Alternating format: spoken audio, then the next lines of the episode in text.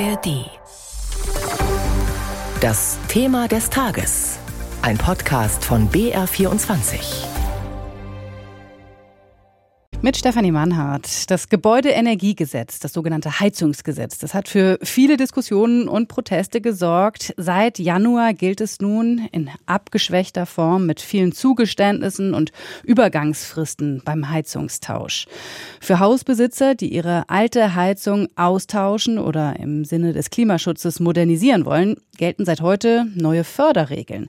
Die Zuschüsse können bei der KfW beantragt werden, der Kreditanstalt für Wiederaufbau oder bei beim BAFA, das ist das Bundesamt für Wirtschaft und Ausfuhrkontrolle. Jörg Brandscheid hat mit dem BR-Wirtschaftsexperten Felix Linke darüber gesprochen. Was ändert sich heute also bei der staatlichen Förderung?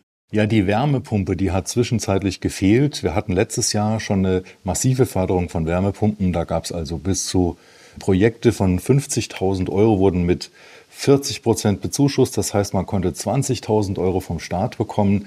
Das ist jetzt ab Heute leider nicht mehr so üppig. Die Projekte dürfen eben bis zu 30.000 Euro kosten und davon gibt es dann erstmal eine Grundförderung von 30 Prozent und damit es nicht so einfach ist, gibt es noch Zusatzkriterien jetzt, zum Beispiel, dass Haushalte, äh, wo das Gesamteinkommen vom Haushalt eher gering ist, zum Beispiel unter 40.000 Euro brutto, äh, dass man dann auch mehr bekommen kann, sodass man maximal 70 Prozent von 30.000 und dann wäre man wieder bei 21.000 Fördergeld vom Staat. Aber es ist komplizierter geworden. Was einfacher geworden ist, neben der Wärmepumpe werden eben auch eine ganze Menge andere Dinge gefördert bei der neuen Heizung. Zum Beispiel eine Kombination mit äh, Hybrid. Das bedeutet, dass man zum Beispiel eine Öl- oder Gasheizung hat, aber warmes Wasser beispielsweise mit einer Solarthermieanlage auf dem Dach macht. Dazu gibt es dann um es sozusagen auch ein bisschen komplizierter zu machen, auch wieder ein extra Förderprogramm von der BAFA. Also kurzum, man muss im Internet erstmal rumsurfen und schauen, was für einen persönlich am ehesten in Frage kommt. Man kommt auch an einer Beratung sowieso nicht vorbei, also kein Installateur darf ohne Beratung neue Heizung verkaufen und man braucht im Grunde eben auch die Expertise von einem Energieberater, der dann das Haus, die Situation, das alles insgesamt ins Auge fasst und heute startet es erstmal mit Einfamilienhäusern und nächsten Monat geht es dann auch mit Mehrfamilienhäusern weiter. Auf jeden Fall sehr viele Möglichkeiten und man muss nicht unbedingt eine Wärmepumpe haben. Das ist die gute Nachricht. Bleiben wir mal bei der Wärmepumpe. Was wäre denn da jetzt der erste Schritt, wenn jemand sagt, ja, das möchte ich haben? Naja, man muss also erstmal den Strom dafür haben und das ist in Deutschland keine Selbstverständlichkeit. Also man kennt das ja von den Ladestationen für die E-Autos. Auch da vertragen die lokalen Stromverteilnetze eben nur eine gewisse Anzahl und manchmal ist es Tatsache so, dass mehr als ein oder zwei Wärmepumpen in einer Straße gar nicht möglich sind. Ich spreche allerdings jetzt nicht von Neubaugebieten. Da ist es also immer so, da gehört es zur Infrastruktur dazu, dass immer genug Strom da ist. Aber selbst ein Neubau in einer Umgebung, also im Bestand, in einem normalen Viertel, was gewachsen ist, da kann es also schon Stromprobleme geben. Also auch die Frage an den Grundversorger, darf ich hier überhaupt? Das wäre auch noch wichtig.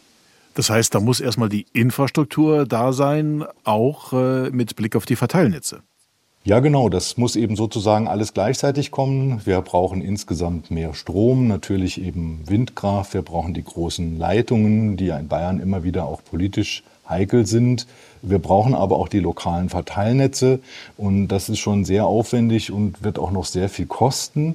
Und da sind wir natürlich dann bei einem anderen Thema, die Frage, wird denn der Strom wirklich irgendwann mal günstiger werden? Und wenn der Strom teuer bleibt oder noch teurer wird, lohnt sich dann vielleicht die Wärmepumpe gar nicht. Und das kann natürlich eine Sache sein, das kann man, glaube ich, jetzt noch nicht mit Gewissheit sagen, dass der Strom wirklich mal günstiger wird. Wie ist denn derzeit die Nachfrage nach den Wärmepumpen? Die war ja anfangs mal ganz hoch. Ja, wir hatten diesen Gasschock, als äh, das russische Gas abgestellt war. Und da glaubten ja viele, äh, mit den fossilen Heizungen läuft es nicht mehr. Äh, große Panik. Und dann haben viele sich spontan entschieden, jetzt kaufe ich eine Wärmepumpe, jetzt stelle ich komplett um auf Strom. Und äh, da gab es also diesen Boom, das war in der ersten Jahreshälfte letzten Jahres. Und dann hat man aber schnell gemerkt, naja, so dramatisch ist es vielleicht doch nicht. Also die Gasspeicher wurden ja dann doch gefüllt.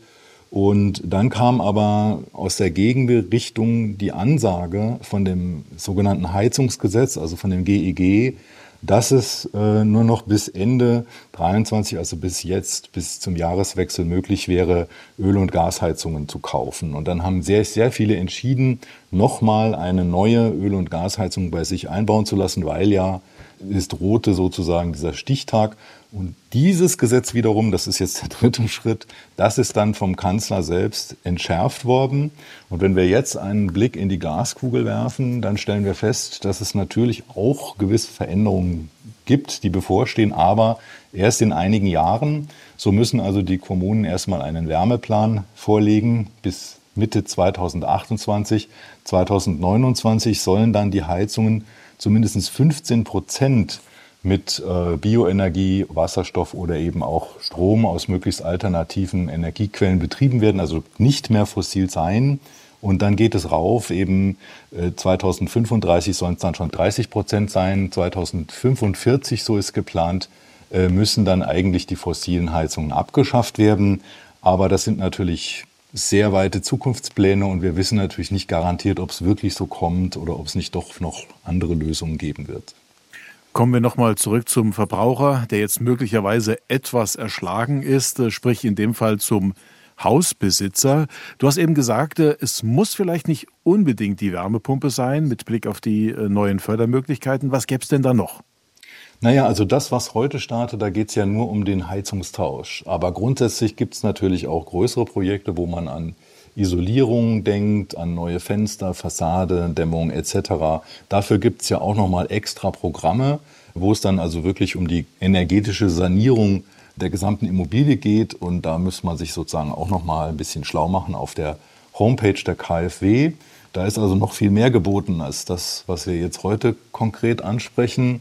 Wenn man jetzt eine einigermaßen zeitgemäße fossile Heizung hat, dann gibt es eben auch schon die Möglichkeit, hybrid zu arbeiten mit Solarthermie, also sprich Warmwasser vom Dach oder auch eine Kombination zu machen mit äh, Biomasse, also sprich Holz zu verbrennen, dass das vielleicht auch Sinn machen kann mit einem Kaminofen zum Zuheizen etc. Äh, das hängt sicher von der individuellen Situation ab. Wenn man jetzt draußen auf dem Land ist, bekommt man zum Beispiel relativ gut an sowas. In der Stadt ist es vielleicht nicht so zu empfehlen. Also man muss eben einfach schauen, wie die individuelle Situation ist. Das heißt, Öl- und Gasheizungen sind noch nicht ganz raus. Äh, welche Rolle spielen sie überhaupt noch und werden sie künftig spielen? Naja, im Moment sind wir bei drei Viertel in Deutschland. Also auch in Bayern sind es deutlich über 70 Prozent mit Öl und Gas. Und je nachdem, wie man rechnet, also im Bereich dieser Einfamilienhäuser, von denen jetzt hier zum Beispiel gerade auch die Rede war, äh, da haben wir sogar 40 Prozent Ölheizungen und vielleicht auch deswegen, weil die Gasnetze dann im flachen Land nicht so ausgebaut sind. In den innenstädtischen Bereichen dominiert die Gasheizung. Und das alles umzustellen, das ist natürlich eine Aufgabe von Jahrzehnten, muss man sagen. Also das kann man alles nicht in ein, zwei Jahren schaffen. Das ist einfach viel zu viel, das umzustellen. Vielleicht nochmal zusammengefasst, äh, Felix, was empfiehlst du den Menschen, die jetzt überlegen, eine neue Heizung tatsächlich anzuschaffen, also Nägel mit Köpfen zu machen? Muss man da jetzt schon wieder schnell sein, weil der Fördertopf oder die Fördertöpfe möglicherweise bald schon wieder leer sind? Oder bleibt noch die Zeit, genau zu überlegen, genau zu planen? Und wie sollte man jetzt da am besten vorgehen, wenn man denn sagt, okay, ich schaffe mir eine neue Heizung an? Also ich glaube, der Zeitdruck ist ein bisschen draußen. Das war natürlich letztes Jahr, weil durch die äh, Diskussion um das Heizungsgesetz, da ging es ja hin und her zwischen Verbot und Umschalten auf Strom und auf Wärmepumpen etc. Jetzt hat man eigentlich schon eher Zeit. Dieses Programm hier, das läuft eigentlich auch zunächst mal nur bis zum Jahresende. Aber es wird sicherlich eine weitere Förderung geben. Also das kann ich mir gar nicht anders vorstellen. Und man muss natürlich sowieso sehr viel planen, weil ich muss ja in diesem Fall erstmal mein ganzes Projekt haben. Ich brauche die Energieberatung, ich brauche den Handwerker mit dem Kostenvoranschlag. Ich muss diese ganzen Beratungen durchlaufen und dann kann ich ja erst sagen, bei der KfW, meine neue Heizung kostet, sagen wir mal, 25.000 Euro besteht aus diesen, diesen Komponenten und ist auch äh, gesetzeskonform. Das muss ich dann alles äh, dort vorlegen und dann bekomme ich eine Zustimmung. Und das geht ja sowieso alles nicht von heute auf morgen. Und nochmal diese Förderung über das Bundesamt für Wirtschaft und Ausfuhrkontrolle, das ist nochmal eine andere Baustelle, andere Projekte, die da gefördert werden. Ja, also tendenziell ist es so, dass die KfW grundsätzlich eher Kreditförderungen macht, das heißt also zinsverbilligt oder auch Tilgungszuschüsse. Und bei dem BAFA gibt es halt häufig einfach Geldbeträge als Zuschuss. Also man kriegt zum Beispiel dann fürs Elektroauto einen bestimmten Anteil oder jetzt auch für eine Heizung. Aber man muss auf jeden Fall an beiden Stellen sich umschauen und auch an beiden Stellen sich die verschiedenen Programme durchgehen, was für einen selber in Frage kommt. Das kann man so pauschal mit einem Satz einfach nicht sagen. Aber es kann schon auch sein, dass die KfW sagt, äh, da schauen Sie besser mal beim BAFA. Ich denke schon, dass das zusammengehört. Also das ist ja auch so, wenn ich jetzt zum Beispiel auf einen Energieberater zugehe oder auch auf meinen informierten Heizungstechniker, den ich vielleicht schon ein paar Jahre kenne, äh, die kennen sich eigentlich mit diesen Themen immer ziemlich gut aus und wissen auch, was gerade im Moment in der Pipeline ist bei der Förderung, weil das auch ständig in Bewegung ist und sich auch immer wieder ändert, sowohl was die Höhe der Förderung angeht und auch die einzelnen Techniken, die dann eben politisch sozusagen gewünscht sind empfiehlt BR-Wirtschaftsexperte Felix Linke. Etwas komplizierter ist die Heizungsförderung also geworden, aber es gibt auch neue Möglichkeiten und gefördert wird eben nicht nur die Wärmepumpe. Wie kriege ich künftig mein Haus warm oder kühl in heißen Sommern? Was kostet es, eine neue Heizung einzubauen oder rentiert sich die Wärmepumpe doch? Brauche ich wirklich Vollwärmeschutz und dichte Fenster? Sanieren mit Plan. Was muss ich alles beachten, wenn ich mein Haus oder meine Wohnung energetisch auf Vordermann bringen will? Ich bin Thomas Becker, Redakteur beim Mitteldeutschen Rundfunk und in meinem Podcast geben sich die Experten die Klinke in die Hand. Energieberater, Heizungsbauer, Schornsteinfeger, ein Sachverständiger für Wärmepumpen, Fachleute für autarke Lösungen, Sanier- und Solarexperten und so weiter. Dazu gibt's Erfahrungen von Kunden, die bereits investiert haben. Was kann man alles machen und was sollte man besser lassen? Und falls sich beim neuen Heizungsgesetz etwas bewegt, auch da sind wir dabei. Sanieren mit Plan. Ein Podcast von MDR Thüringen. ARD